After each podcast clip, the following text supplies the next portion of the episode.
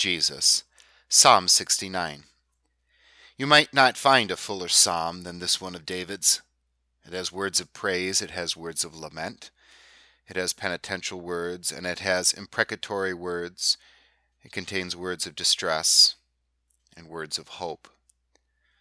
David cries out, "Save me, O God, from the waters have come up to my neck.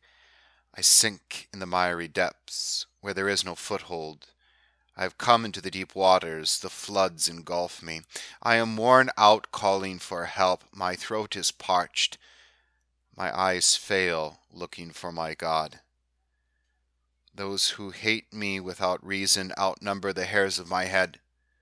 Many are my enemies without cause, those who seek to destroy me. I am forced to restore what I did not steal." David was a man with many enemies. He was surrounded, and so was Christ.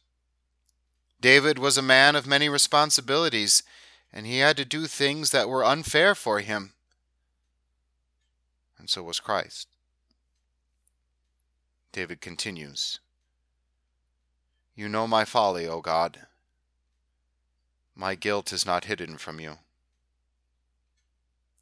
David was a man of great sin, and on the cross, carrying David's and ours, so was Christ. David goes on, "When I weep and fast, I must endure scorn. When I put on sackcloth, people make sport of me. Those who sit at the gate mock me, and I am the song of the drunkards." David was a man people shamed, poked at, even ridiculed. And so was Christ. But David went on. "But I pray to you, O Lord, in the time of your favor, in your great love, O God, answer me with your pure salvation. Rescue me from the mire. Do not let me sink. Deliver me from those who hate me, from the deep waters.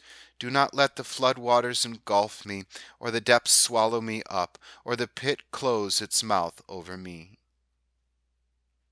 David was a man of prayer, begging God to spare him. And so was Christ. But for our sakes, the answer to Christ was no, he had to die. But still the Father did not leave him in the grave. The depths would not swallow him up. But despite this, there was still distress in the up and down life of David too. "You know how I am scorned, disgraced, and shamed. All my enemies are before you. Scorn has broken my heart and has left me helpless. I looked for sympathy, but there was none, for comforters, but I found none. They put gall in my food and gave me vinegar for my thirst." David was a man carrying a heavy burden, an emotional, stressful burden, and so was Christ, with only vinegar and gall to quench his thirst. Yet still, hope remains supreme for King David. "I will praise God's name in song and glorify him with thanksgiving. This will please the Lord more than an ox, more than a bull with its horns and hoofs. The poor will see and be glad. You who seek God, may your hearts live. The Lord hears the needy and does not despise his captive people." David was a man of praise, but not meaningless praise, but praise grounded in the hope that God would indeed deliver the poor and needy, and so was Christ. "Let heaven and earth praise him, the seas and all that move in them, for God will save Zion and rebuild the cities of Judah. Then people will settle there and possess it. The children of his servants will inherit it, and those who love his name will dwell there." David was a man who knew grace. Christ is the man who gives grace. And you and I are the people of that grace. Zion will be saved. That's us. That's us. So we are people of prayer then. People in distress, yes. People surrounded, yes.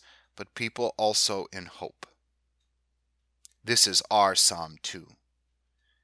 David may have written it, but it's Christ's psalm, and it's our psalm too. We pray. We lament. we praise, and we hope. Let us pray. Dear Christ, you put yourself in our shoes. You took on our sin. You were surrounded so we could be free. You tasted vinegar so we could taste life. You died so we could live. Be there for us when we lament and pray and hope and praise. In your name we pray. Amen.